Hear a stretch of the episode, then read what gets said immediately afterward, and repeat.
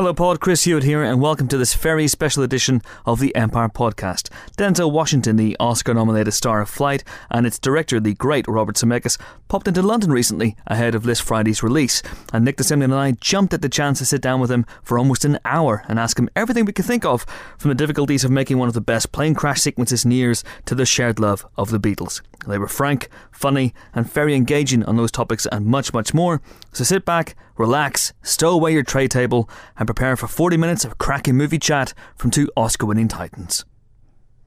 We're delighted to be joined in the pod booth by the star of Flight, Mr. Denzel Washington, the Oscar-nominated star of Flight, of course, and the director of Flight, Mr. Robert Zemeckis. Welcome, gentlemen. Good morning. So, I want to start right back at the beginning with Flight for you guys. When and how did the script come to you, Bob? I presume it came to you through Steve Starkey and Jack Rapke, who'd worked with John Gatins on Real Steel. Yeah, it did come through. It came to me through those guys, but I don't know exactly how it got to them. I don't know if it was John or his agent. I don't know what it, you know. And that's how it came. Yeah. For sure. And when you read it, did you know what you were going to be reading? Did you know you were looking for something? Well, you know, my partners, they're very you know, they're very tentative when they endorse something, when they say, you know, but I always can hear it in their voice when I know that they think it's really good. They said, This is something you really got to read. Okay. And they were right. It was really good. And Denzel, this was brought to you by your late agent, Ed Lamato. Yes, Ed Lamato. He sent me the last two scripts he sent me at the same time were Safe House and Flight. And I read them both, and they were, you know, very different. Mm-hmm. And I don't know if we decided to do Safe House first. It was probably already set up to do first. But when I read Flight, as soon as I finished, you know, closed the last page, I called my agent. I said, I'm doing it. Mm-hmm. Yeah. But was there a moment during that? Was there, for example, page 68 or page 69 or? No, you gotta see what happens. You gotta see what happens. No. I mean, I knew it was great writing. Yeah. You know, and a very unique story, but you never know. Mm. You know, all of a sudden it could have turned into a chase movie or something. Well, you know what happens to me is I don't know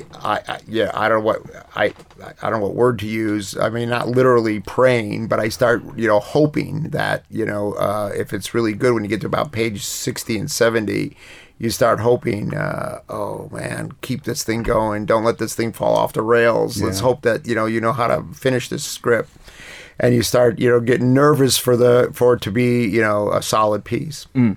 And the interesting thing as well is that you Bob have done one of the great plane crash sequences already in Castaway, and there's a plane crash sequence which is astonishing about 10 minutes into this movie. Reading that script for the first time, did that almost put you off? Well, I've done this before, and I just, or is there a different? Did you think I can come at this from a different way? Yeah, it's of course, and the same two partners who gave me the script are the same two partners who, were really suggesting, do you really want to do another plane crash? And of course, look, the only downside to it is that I'm going to be on shows like this, and everyone's going to say, "Hey, what about the fact that you did two plane crashes?" The people who are at the theater watching the movie aren't thinking about the plane crash in Castaway. Mm-hmm. And when I, my answer to those guys was, it is going to be a thing. I'm going to be known as the plane crash guy, but the script is too good, and he has to be a pilot. Yeah, the script is too good. That would be the reason. That would be a silly reason not to make the movie. Interesting enough, we at Empire asked four major airlines whether they would show Flight as a Flight movie. We did. We asked BA, Air New Zealand, American Airlines. I'm sure they said no. And Virgin Atlantic will show the film uncut. As the director intended, that was her actual words, as the director intended. So presumably now you're going to be both flying Virgin for the rest of your life. The artist airline. But the airlines now don't they give you a variety? You can pick a movie to watch? Or most of them do, yeah, most of them do. But Bob, you've been making, the last three films you made were obviously in the performance capture arena, with black box cinema, as you call it. They were obviously Polar Express, Christmas Carol, and Beowulf. And it was interesting watching this film because I thought it started with a real statement of intent. And I don't know whether this was deliberate from you, but it starts off with a scene that has cocaine use, other drug use, alcohol abuse, and nudity. Was it almost a sense that this was a clean break for you as a director? No, but I can understand why you would think that, because the digital movies were two of them were family films. Yeah. No, I mean that was the way the screenplay started, and that's what the intent of the writer was, and that was my intent as the filmmaker had nothing to do with making a statement about my career, but I was making a statement about what the tone of the movie was going to be, and what and all the important things that the audience has to understand and feel in the. I'm a believer that the very opening images of any film are extremely crucial. And Denzel, that must have been a great grabber for you, reading the script for the first time. So you get this guy who wakes up in bed, has a drink, has a takes a toke and a joint. Len has a cocaine chaser, and then you reveal he's a pilot. That must have been right. Was that a moment that just grabbed you? This is quite interesting. I don't remember. I can't say. Wow, I'm sure I did, but it probably made me say, "Where are we going with this?" But yeah. It's interesting. You mentioned that, asked Denzel that question, because it's unfortunate. Obviously, we live in a world where. There's media everywhere, but it was really exciting, and it was a one time only. When I previewed the movie the very first time in Los Angeles, where the film was basically in a media vacuum at that point, and the audience went in and didn't know anything about the movie. When Denzel walks out of that room with his pilot uniform on, the audience screamed, because in a good way, or in a good but an astonishing way, like, this guy's the pilot. They had no idea what was coming, and it was they were like, everyone just sort of lifted off their seats. But again, then that reaction can only happen if you don't know. If there's no advertising, so that'll that could never be everyone's going to know that when he wakes up and starts snorting the line, he's the pilot, because they've seen it they've seen it in the advertising, so they're that's why they're coming to the movie. And of course the poster where you're resplendent in your uniform. Right. So. Right. Have you guys been circling each other for years? In a way, have there ever been opportunities for you to work together in the past, or have you been actively looking to work with each other before this movie came along? No, not that I know of. Nothing came across my desk that Bob was, connected to. Yeah, there wasn't any situation where we had, we never met. I don't think. I think we met, just casually passing each other, but we've never really, spent time together. But, okay. Yeah. But you came on the film after Bob was attached. No, actually, the script came to me first. Okay. Yeah. Okay. Yeah. So I don't know if it came to me first. But. No, when I read the script the first time, I knew that everybody told me that Denzel was very interested in this. Right. Okay, but have you watched each other's careers from afar? And I've been watching Denzel's. Yeah. No, I missed Castaway. What was that? Forrest what? It's Forrest Gump, I believe. Yeah, you should check it out. It's on DVD, I believe. And if so, do you have a favorite of each other's movies? Ooh. I'd have to say, because I've never seen the is it motion capture? What do you call it? Performance capture. I've actually never seen any one of those three films. Okay. But I saw parts of Polar Express, but Forrest Gump for me. Well, but then I didn't realize, until we started work, until I checked your resume, I was like, oh, he made that too. I didn't know the whole Back to the Future section. Right. Roger Rabbit, of course, but Forrest Gump for me. Okay, and Bob. Oh well, for me, hands down, Training Day. Training Day. Oh wow. Yeah. Because that was. I remember when I saw that movie, and that was like a great movie, and it was a great. That was like a awesome performance. That was really good. It was like, I remember the year that movie came out, and it was like I was awestruck by that. It was such a great movie. Absolutely. That was the last film you were Oscar nominated for before Flight. Training Day. Training Day. Yeah. And of course you won. This time around. Did you wake up for the nominations, or did you just let it what happened will happen. Yeah, no, I didn't wake up. I slept right through it, in fact. Yeah, I did. I didn't wake up. So did you wake up to 100 texts or emails? No. No, I don't text either. Okay. Yeah, so. But yeah, I had some emails and agents calling and stuff, yeah. Okay. Is there still excitement there after 6 nominations, or is that something that fades away? To be honest, it's different. You know, it's not like the first go round. You know, it's not like your first date. But you know, I just I sort of just keep an even keel. You don't get too high, I don't get too low. I've been there before, and you know, I'll probably get the jitters when they get to the actual announcements. When you read the script the first time, as an actor who's been nominated for Oscars before and won Oscars, do you assess scripts like this differently in a way? You don't. No. Do you think, this could be an Oscar? This could be it. Yes, nah, you can't. You I fight that, you know, because you'll ruin it. You can't go into it thinking that far. You know, you got to get the job done first.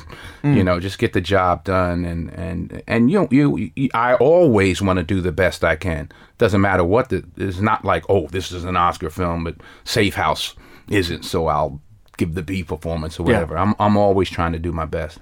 Because looking at Training Day again, that's an example of a role that you might not necessarily associate with an Oscar movie. Yeah, necessarily. So I guess it depends. Well, you know, Training Day was easy. It's just people hadn't seen me like that. Yeah, I'm closer to that than I am to Cry Freedom or Malcolm X. I mean, I grew up in the streets, so that wasn't a stretch for me at all. Mm-hmm. At all. I mean, that was just, you know, and the director had such an interesting take on it. Antoine Fuqua was the one who turned it into a whole kind of a gangster thing. Mm. It was actually written more like almost a Lethal Weapon. It originally written, it was like beer cans in the back, and he wore a plaid shirt, and it was really like that. And to Antoine's credit, he said, no, we want to turn this, you know, he's a gangster just like these guys at Crips and Bloods are gangsters. He brought the whole Crips and Bloods aspect to it. It was really Fuqua that turned it into a L.A. gangster movie. Okay. And let's actually talk a little bit about the plane crash sequence, because it is, I think, fantastic. And I just want to... Denzel, you were actually strapped into a simulator at one point, isn't that correct? What was that experience like for you? The simulator we didn't turn upside down, but on the day when we were working on the stage, we had the rotisserie. We actually turned the plane upside down. But the simulator was great fun. I mean, I loved getting in there, and I mean, talk about boys with their toys. This is the ultimate, you know, video game. And I mean, like I didn't realize that when the plane heads down the runway, the plane's going down the runway, and I'm trying to steer, and the pilot says, that's actually, you're not affecting the plane with that. It's actually pedals. Oh, really? Okay. Yeah, you stay true to the line with your foot pedals. Uh-huh. So, of course, the first go round, I'm like out in the field, and I crashed into the buildings, and I was all over the place. Then you start figuring it out. But those simulators really, it almost... I mean, it's almost like you feel the G-forces. Yeah. I've never gone that fast before. Oh, really? You know, yeah, because you're, about 180 miles an hour or so going on takeoff, and it really, really gives you the feeling, and then getting up there and trying to keep the balance on the horizon and relying on your instruments. And I mean, obviously, I didn't learn everything there is to learn, but you do get a sense of trying to keep the plane balanced, and it's almost like you can feel the weight of it. Mm. Do you think you might want to go out and get a pilot's license, Harrison Ford style? Yeah, you know, I'm the kind of person that, as far as films, I forget about a movie as soon as I'm done with this, with the press. I'm done with Flight. You know, I did it. Belongs to the people. I'm not interested in. It did inspire me to answer your question. It did inspire me to want to fly, to be a pilot. But I probably wouldn't want to do that because I did the film. You know, I don't want to think about that anymore. To me, the most fun, the exciting part is making the movie, the process of making a movie. Once it's done and belongs to the people, I'm done with it. Because you've never really been one for sequels, going back and revisiting characters. No, but they're writing a Safe House 2 now, but we'll see. It might be slightly tricky for Tobin Frost to come back in that one. I'm guessing. That's what I said. I said I think he's dead. He says no. Clowns. Yeah. Do either of you rewatch your own movies then? You say you're done with the movie once it's finished. So do you ever go back and rewatch Training Day or Glory and Back to the Future, for example? No, I mean I watched this film more probably than any other through the editing process, probably 6 or 7 times. But no, I have never. Well, no, that's not true. When I started directing, I watched Training Day and I watched John Q a bunch of times because I had to get used to watching myself. Because I knew I had to, make choices on different takes, and I had to get used to looking at myself. So that was the only time. But I haven't watched Glory or any other movie since. Because a lot of actors can't do that; they can't watch themselves. Is there a reason why you don't like I said, when I started directing, I had to get over that. Yeah. I don't see where there's an advantage to it. I remember years ago, I worked with Kevin Kline on Cry Freedom, and he'd go to dailies every night, and he'd come in the next day agonizing. And then he started tweaking his performance based on what. So you can't start chasing yourself like that. You gotta trust the director. And know, hey, like I would ask Bob, I'm like, "We good, Bob?" And he's like, "I'm good." That's what he would say. "I'm good." I'm like, "Okay, right. Then you're good. I'm good." So you do prefer actors on your sets not to watch themselves? Oh, absolutely not. No. I've only had one actress who it was in her deal that probably Meryl. Meryl, yeah. And no, I know that because she liked it. No, because she and I said to her, I said, "Meryl, I really don't, like it. My cast sees dailies," and she goes, "Well, what's your problem?" I said, "Well, dailies are, they're not a natural form of watching cinema. You're seeing everything out of context. You're seeing the same thing over and over. And, I'm very concerned that you'll start changing things for the wrong reasons. And, you might see something that you don't like and you'll start, but it's working for the character." And she looked at me with a deadpan delivery and she said, "Bob, I love everything I do." Well, that works for you. I used to check maybe the first day just for makeup and stuff or something like that. But now I just tell the makeup artist, you let me know, make sure everything looks good, things like that. Oh, that's interesting. And Denzel, what was your first reaction to watching Flight when you had the first screening of that? Ooh, it was an emotional experience. I don't even know why, but I had a tough time, and Bob had to chase me down to do the looping. Right. I was like, "I don't want to go back. I don't want to go back. I'm not going in there." It just touched me, just on many levels. It took me a while to get used to it. Was it fun being reunited with John Goodman, who you worked with on Fallen? That was great. John was great. Scene stealing. Son of a gun. He came in that daggone hospital room with all his bits and all that. I said, "Oh, here we go. I'm in trouble. No, I love John. And obviously he's a great actor and very funny. I remember in this scene in the hotel motel room or whatever, when he calls the guy CeeLo, and he just threw that out there. He said, "Hey, CeeLo, go back." You can hear Denzel laughing. Could you hear me? Yeah. Oh, really? I had to bite my lip. I said, "He did not just call the guy CeeLo." And Bob, how has your method of working with actors changed over the years? I imagine you're almost decade now in this black box theater, where you work with actors very, very much one-on-one. Yeah. Did that really inform how you... Well, I think it gave me a great, it gave me a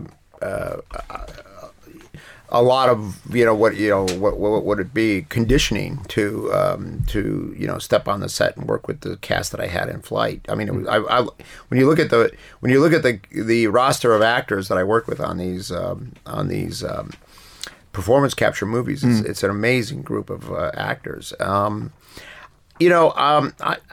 only thing that I've noticed that I've done differently is I I would, I would beat my actors up a little bit more in my younger days, making them do technical things more than I do now, because over the years I realized it really doesn't matter, I mean, if they shadow their nose a little bit, okay, you ask them, oh, can you please do that again and lean a little bit more on your left foot, just so I don't have that nose shadow that's kind of creeping into your cheek. That's the kind of stuff I would be obsessed with, Is that so because I let that go now? Is that because you can fix it in post, or is that because I realize that I'm the only one who sees it. Mm. I'm the only one. Those are the kind of things that you strive for, those that perfection, but it's all just your own ego. Okay. Bob, you've been pushing the envelope technologically speaking for well over a decade now. Do you do that in your own life as well? So when the next Apple gizmo comes out, do you grab it? I dread. I'm going to have to get a new phone, and I dread it. Because my problem is I don't have the patience to sit and read those manuals and learn how to do this stuff. I mean, it's like so much of a pain. I mean, I hate when you have to get new stuff. I used to like it when I was younger, but now it's like, I keep hoping my phone doesn't die. I just don't want to have to. I don't want to have to deal with a flip phone. I have a flip phone. You got a flip phone. I have a flip phone, and I know that, and it's a world phone, and I know that they don't make them anymore. So once it dies, I'm going to have to get a smartphone, and I'm just dreading it. Yeah. That's a long-winded way of answering the question. And Denzel, are you an iPhone enthusiast? Do you grab the gizmos? I have an iPhone. I have no apps. I have none. My kids laugh at me. We can recommend a few. Yeah, I don't know how to use that stuff. I'm like, it's a phone. I make phone calls on it. And you don't even text. I don't text now. So are you a bit of a technophobe generally, or is that just you want to keep it old school? I guess. A part of it is, with fame, I'm trying to stay private. I'm not looking for more information. I don't want people to know where I am. I don't want to, people say, well, I can get you anywhere. And I'm like, that's why I don't text, because I don't, you can send me a text and I'll call you back. My phone is basically an answering machine. I never have it on. Okay. I never have it on. I check my messages 4 or 5 times a day, and yeah, I receive emails, but I won't email you back. I'll call you back. So, and it's basically my lawyer, agent, that kind of stuff. So they know they can send me information, but I kind of got them trained. They know they're not going to get anything back right away. They know, he never has his phone on anyway, and we'll hear back from him when he's ready. And that's enough for me. So I think you've just answered my next question, which was, would you ever consider going on Twitter? Nah. For what? I don't know. I like reading books. I need to know that you're on the toilet. Yeah. Well, you've seen my Twitter feed.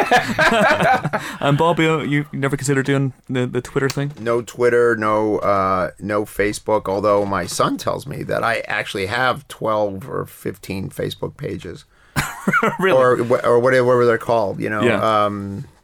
Obviously, they're either generated by fans or something. I don't even know. I don't know. Yeah, so 15 rogue Robert Zemeckis. 15 rogues out there. Yeah, it's claiming that they're me. It's in an odd way, it's a good feeling. It's like feeling more like an individual. Everybody else is doing it, which is the reason I don't want to do it. I want to be me. I don't want to do what everybody else is doing. I'm going to do what I'm doing. I mean, and obviously for some people it's a tool, and they need to do that, and they need to text and email and all of that, because they, I don't need to. So when you're in your trailer, you're reading a good book? Or watching TV. Watching ESPN or something. What do you watch? Do you watch any shows? If there's a ball involved, I'm watching. Yeah. I love my Discovery and my Animal Planets and all that kind of stuff, and a little dabble at CNN and... The last time I spoke to you in L.A., we talked briefly about the Beatles, because I believe you're a big fan. You were saying your favourite album is the White Album, and Bob, you are clearly a big Beatles fan. Mm. So did the two of you ever bond over that? We never spoke about it. I never knew you were a Beatles fan until this moment. Yeah. Oh, really?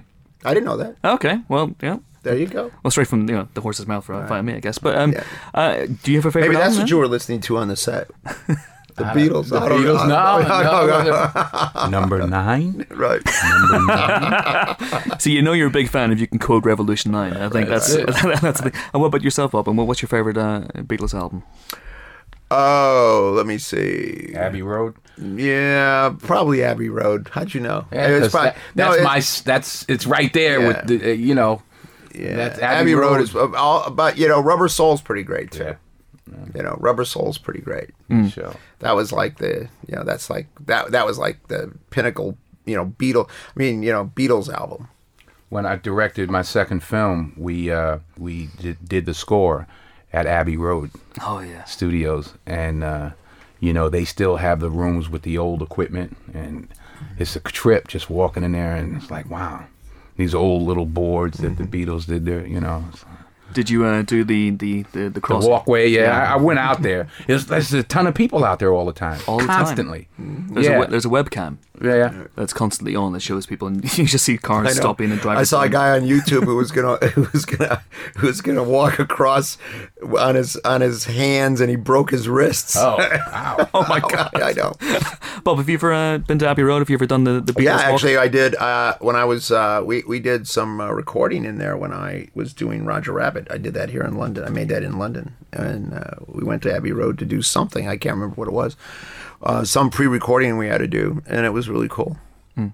And Yellow Submarine, is that ever gonna happen for you? Do you think that's gone now? No, you know, because here's the thing, you know, there's no reason. I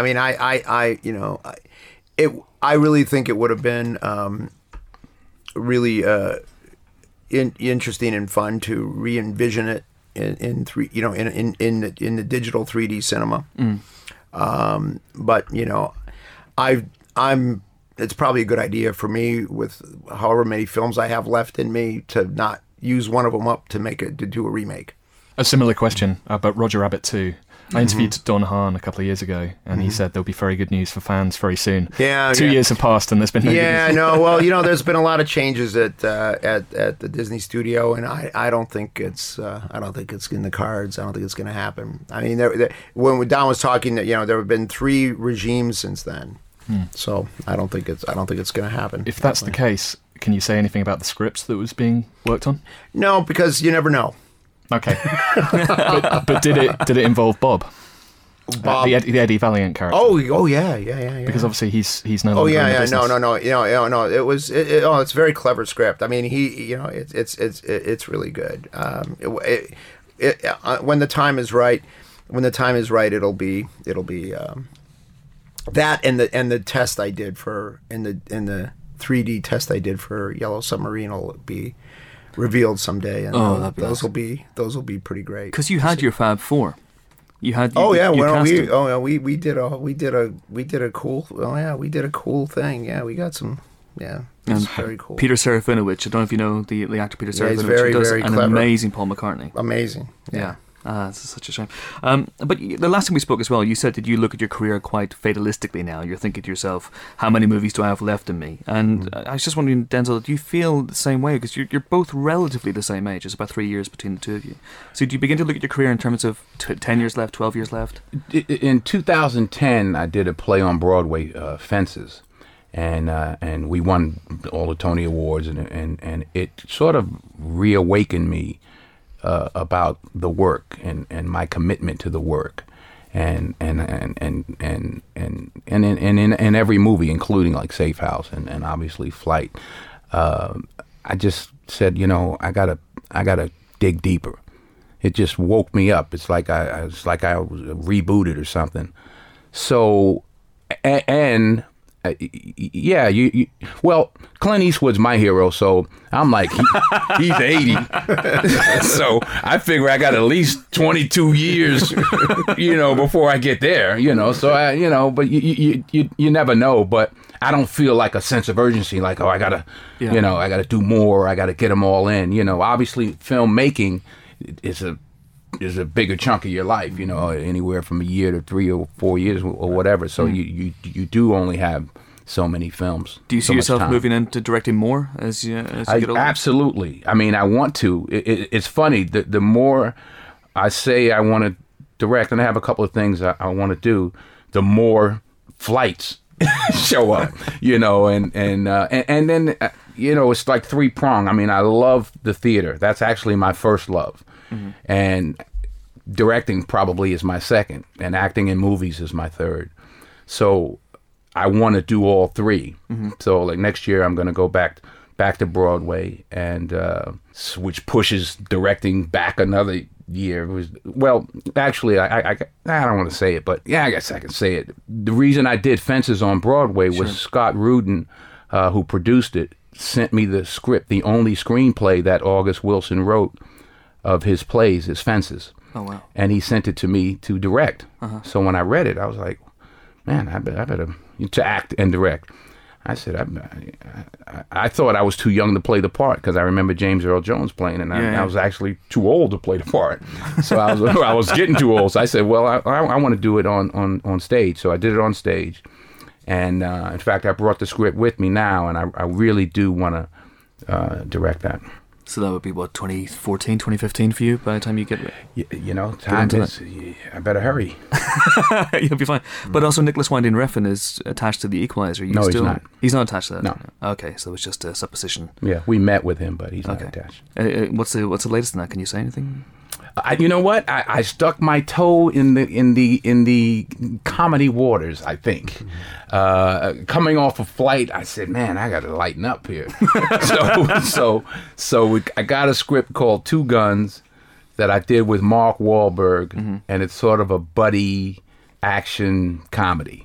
Okay. You know, so I don't know if it's funny, but it was very therapeutic. I mean, I just, you know, we did everything short of spit takes and pratfalls. You know, we just I haven't done comedy really, and I don't know how to, so I just was, you know. Okay. The director was like, "Yeah, just keep trying, keep going." I said, "What do you think?" He said, "Yeah, just keep going."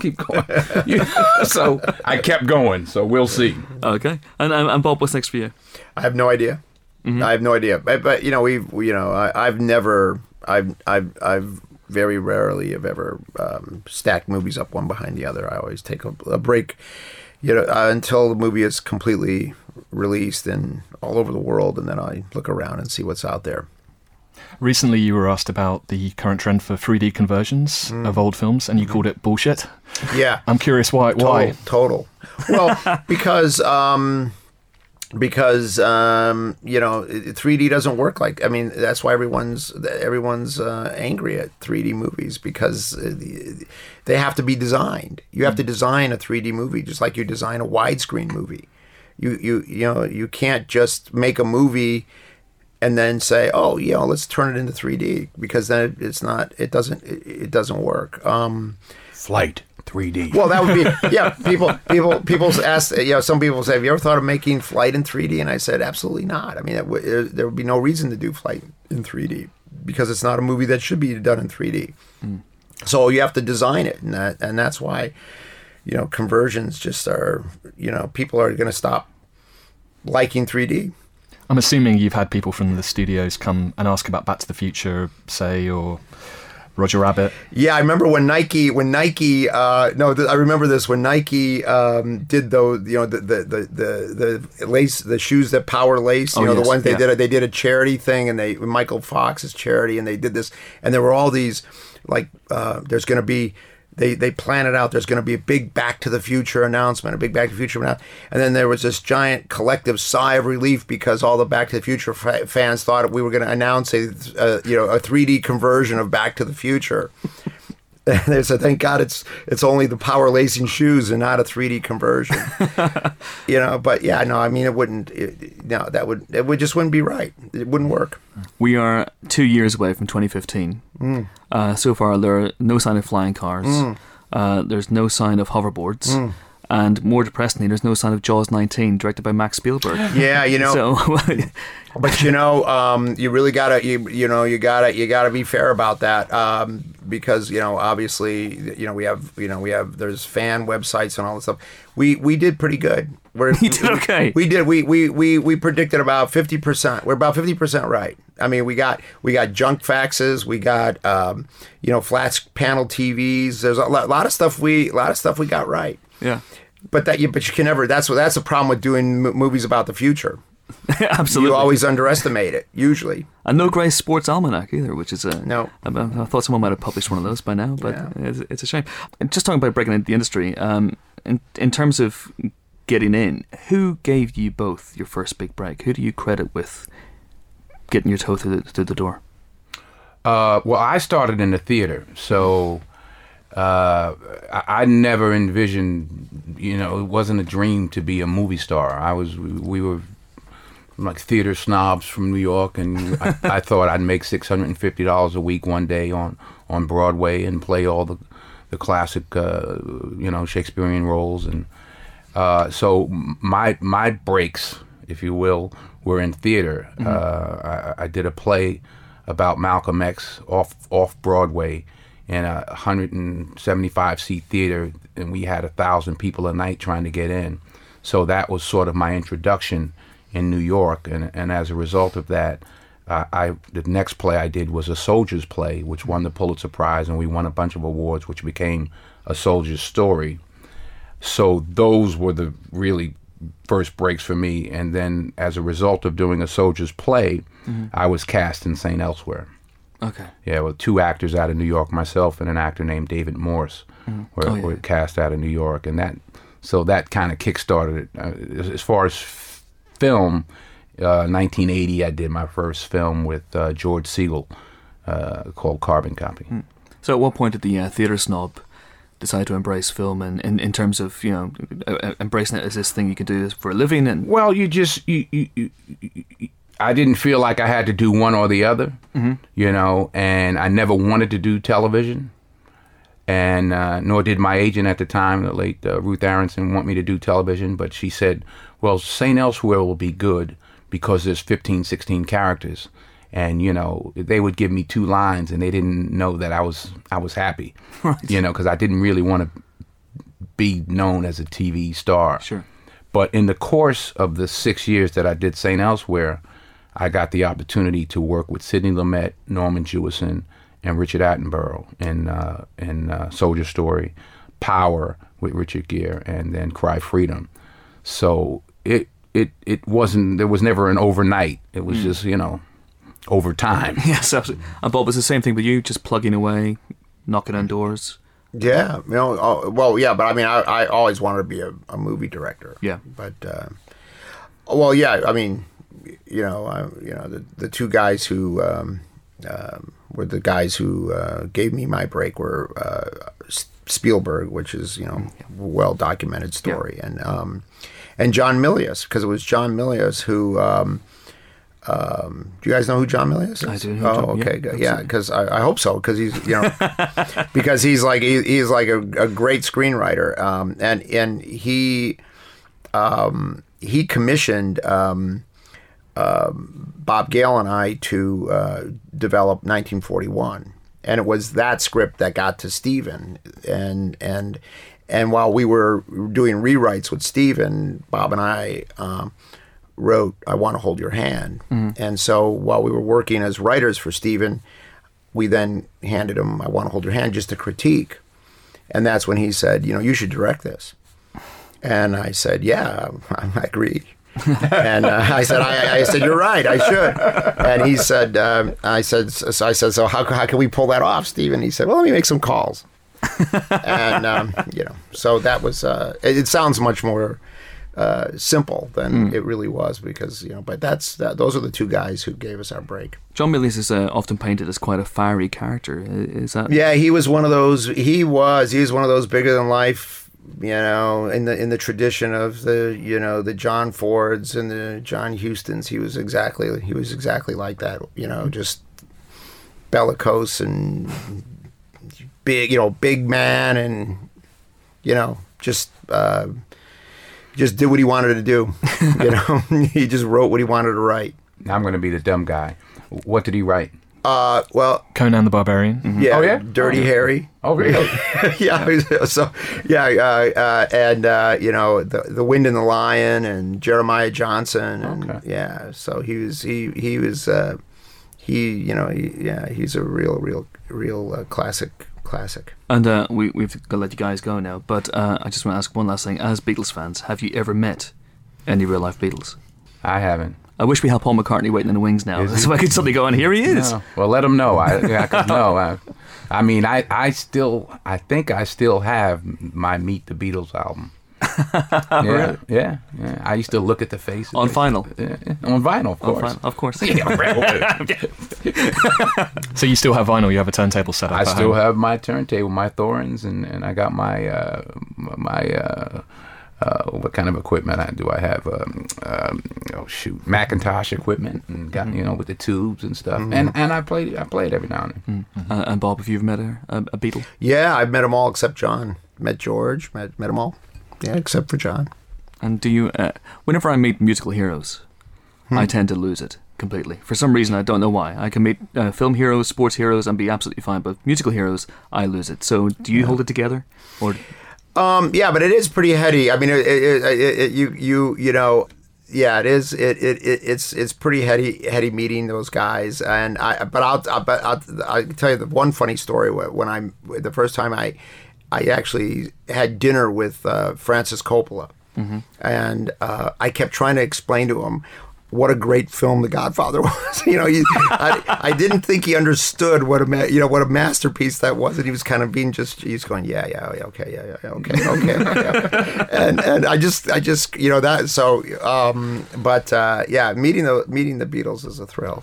They're it's great. Yeah, what can you do? Denzel, have you ever got really starstruck around anyone? Sports figures for me. Sports figures. When I met Michael Jordan, I mean, the famous shot he made. I don't know if you know. I was at that game, and in Chicago, and then I actually went out to dinner with him afterwards. And my son says, "Dad, you get the stupidest smile on your face." I'm always like, and when first time I met Nelson Mandela, who was like unbelievable. Oh, yeah. Unbelievable. My kids had no idea. They said, "What's the old man with the big house?" That's who they thought he was, because we went to the president's residence. And I said, "You know who that is?" And he said, "Well, that's that old man with the big house." Fantastic. Well, guys, it's been an absolute pleasure. And thanks so much for coming in. Robert Zemeckis and Denzel Washington. Thank you. Thank you.